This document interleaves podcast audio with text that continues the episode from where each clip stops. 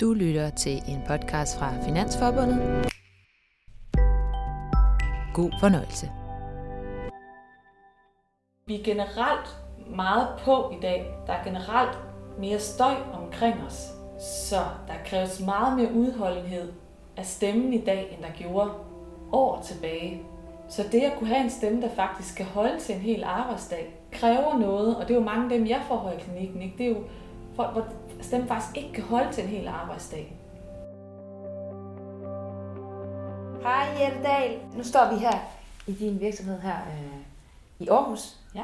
Som hedder StemmeKlar. Og du er professionel stemmetræner og har en baggrund i, som sangunderviser og kropsterapeut, hvor du har specialiseret dig i at løse problemer med stemmen øh, og taleproblemer. Hvordan er efterspørgselen på kurser med stemmetræning? Jeg kan mærke, at der både er flere og flere, der har brug for det, og jeg kan mærke, at det bliver mere og mere almindeligt. Og det begynder at blive lidt mere sådan åbent. Altså, at vi kan få stemmeproblemer, det kan, kan vi alle sammen få. Og man har fundet ud af, okay, hvad giver det egentlig? At vores medarbejdere har en stemme, der kan holde til arbejde, men også en stemme, som gør deres arbejdsindsats endnu bedre. Altså forbedrer den funktion, de har, at stemmen fungerer godt. Så jeg synes, der er stigende efterspørgsel.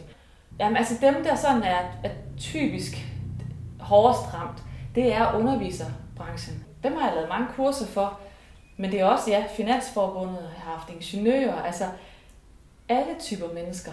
Nu var det jo Sydbank, ja. der, der havde derinde og lavede noget kursus. Og hvorfor ja. var det, at de gerne ville, ville have noget stemmetræning? De ville gerne imødekomme deres medarbejders behov for at kunne, kunne bruge deres stemme bedre, og sådan kan holde til mere. Var det nogen, og der arbejdede i et callcenter? Eller? Det var en god blanding, men alle sammen talte meget i løbet af dagen.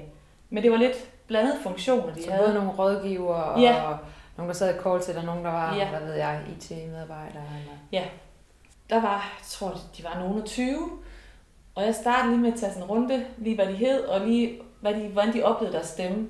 Og der er næsten altid det, i hvert fald femogfirs procent af de deltagere, der er sådan en kursus, er faktisk ikke helt tilfreds med deres stemme. Jamen, problemet med det er, det er hæshed, det er træthed i stemmen, at det føles anstrengende at tale. Det er, øh, at de ikke kan få nok volumen på. Det kan være, at de mumler, og de simpelthen ikke synes, de er tydelige nok. Og det kan være nogen, der synes, de enten taler for lyst, eller for mørkt, for dybt. Men hvad er så den mest efterspurgte stemme? Vi kan sige, at det er en robust stemme. En stemme, der er klar i lyden. En stemme, der er tydelig, der er klangfuld og behagelig at lytte til. Det er den stemme, man gerne selv vil have. Det er den stemme, man godt kan lide. Nu er der jo nogle sanger, hvor de tegner sådan nogle, men de, ja. dem kan man virkelig genkende på ja. stemmen. Thomas Vinding, eller sådan, du ved, sådan nogle præcis. personer, hvor man bare tænker, præcis. ah, sig noget mere. Præcis. Det er sådan nogle stemme, vi gerne vil have, og Thomas Vindings stemme er jo, oh, det er jo smør i ørerne, ikke? Den kommer så uanstrengt ud, så blød og rolig. Det, der er interessant med hans stemme, det er, den er ikke voldsomt tydelig. Den er sådan lidt til det noget lidt afslappet. Ja, han smager sådan ligesom smager, på ordet. Han smager godt på ordene. Af andre herrestemmer, så kan jeg godt lide Jørgen Leth. Og det er sådan en stemme, som jeg ved, nogen de hader, fordi den er meget nasal. Jeg synes, den er fantastisk, fordi den er karakteristisk. Og samtidig sådan afslappet at høre på. Så den kan jeg godt lide. Jeg kan også godt lide, sådan som Meryl Streep, skuespiller. Jeg synes også, hun har en spændende, levende stemme, der også har noget karakteristisk i lyden.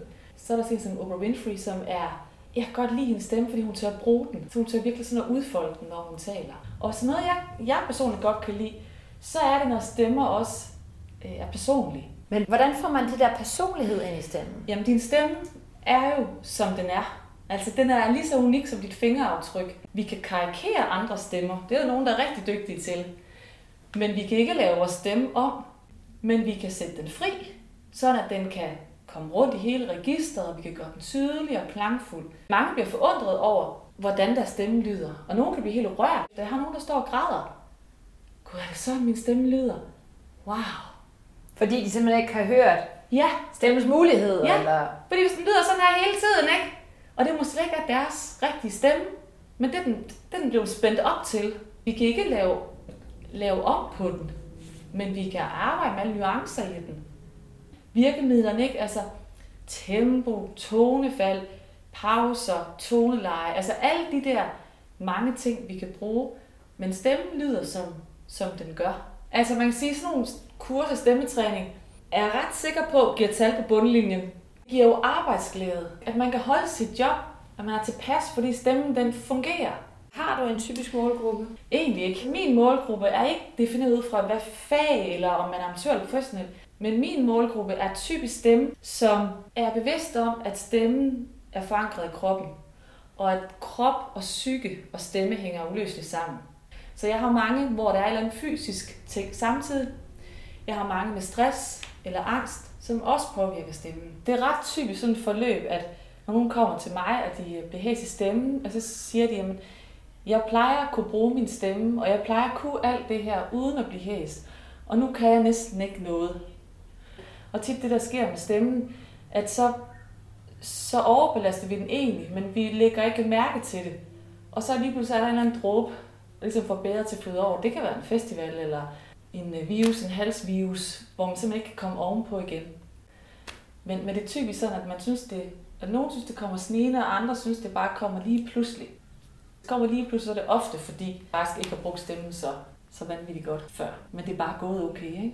Ja. Hvordan passer man bedst på sin stemme? Sørg for at give den hvile, og hvis vi fx har været nede og ligge med en influenza, en forkølelse, så skal vi ikke begynde at bruge stemmen for meget, før den er tilbage igen. Altså det er tit der, hvor man får slidt rigtig meget, fordi nu har jeg ikke feber længere.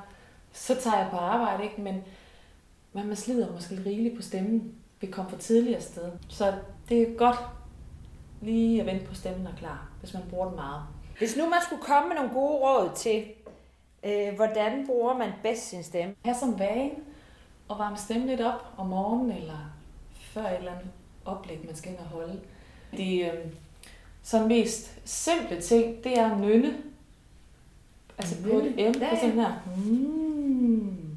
Mm. Bare sådan nogle kanalisader, eller med sådan nogle rutsjebaner op og ned. Og så bare slappe af i læberne, og lad den lyd komme, når nu kommer. Kom lidt ned i bunden og op i højden. Mm. Så det er en meget simpel ting. Man kan godt nogle bruser, man kan godt på cyklen i bilen, mens vandet koger til kaffen om morgenen. Eller... Altså det er nemt at putte ind nogle steder, og et par minutter hver morgen er givet rigtig godt ud. Hvis man også har tendens til at skal rømme så meget, så er det en god måde at slippe af med en rømmetrang. Fordi man øh, ikke lige går i gang med at tale på sådan en, en, en kold stemme. Man smører den lidt i gang med at nynne på det. Det problem med rømme, det er, at du slider på stemmen. Og tit så bliver det sådan en, noget, der sådan en automatisk vane, man bare gør, inden man skal i gang. Sådan lige for at være klar, så rømmer man sig lige. Og der egentlig ikke er noget irritation. Hvis der virkelig sidder noget, så kan man hoste i stedet for. Sådan, ja. ja. Eller bare én gang. Ja, sådan et host. Ja. Lige i situationen kan du tage noget vand og drikke. Du kan synke. Nogle gange skal man bare lige synke. Så er det der. Andre gange skal man bare gå i gang med tale. Så forsvinder det. Men noget af det, man kan begynde at lægge mærke til, det er, at man tager sig tid til at trække vejret. Rigtig mange mennesker, de snakker og snakker og snakker og snakker, og så hiver de lige efter lidt vejr midt i. I stedet for at tage sig tid til at trække vejret. Pauserne er kun gode. De er gode for en selv, men de er også gode for lytteren. Mm. Hvad andre ting, du tænker lige? Det var det med artikulationen. Fordi det at bevæge øh, læber noget mere, når vi taler, det både gør talen mere tydelig, klangfuld, men det slider heller ikke så meget på stemmen, end som hvis vi mumler. Tit når folk siger bare, så mumler vi bare endnu højere. Men skulle i virkeligheden bare, altså skulle i stedet for skrue op for tydeligheden. Så det gælder rigtig meget om, at vi får læberne og tungen i spil. Og overgør det lidt. Fordi for mange er det faktisk ret svært at mærke, hvor ligger ordene egentlig henne. Og vi kan være helt usmidige her i muskulaturen rundt om læberne. Så det er overhovedet at begynde at gå lidt i gang, så man bare egentlig overgør det hele. Mm. Og så bagefter kan man skrue lidt ned. Og hvis nu man øver det og er lidt i tvivl om det for meget, så må man jo tage sin telefon frem og optage sig selv, ikke? For det er klart, det skal jo ikke se ud af for meget, skal det ikke lyde overdrevet. Det er heller ikke, det er heller ikke rart at høre på, eller se på. Mm. Hvordan kan man få noget kropssprog med i stemmen? Det er rigtig vigtigt, at, at man har kroppen med, uanset om vedkommende i den anden ende ikke kan se en. Fordi det giver noget energi til din stemme. Om der er smil i stemmen, eller det bliver sagt uden smil, det kan man godt høre. Jeg bruger armene, bruger mimikken, øh, komme op og stå, hvis man kan komme til det, så vi ikke sidder helt låste. Så at få brugt sig selv, og det er jo forskelligt, hvor meget vi bruger. Altså som, som du kan se, så er jeg også en, der er, jeg fægter godt på mine arme, når jeg taler. Det har jeg altid gjort. Det er min stil, ikke? Og, og det, er ikke, det er ikke alle, der behøver det. Men hvis jeg ikke kunne bevæge mine arme så meget, så ville jeg blive lidt hæmmet i min stemme, ikke? Så jeg har brug for at bruge mine arme. Og så er der andre, der har brug for noget andet. Så, så det der med, at, at kroppen så naturligt er med, når man taler. Det er godt at være, øh, være bevidst om. Giver noget energi. Du har lyttet til en podcast fra Finansforbundet.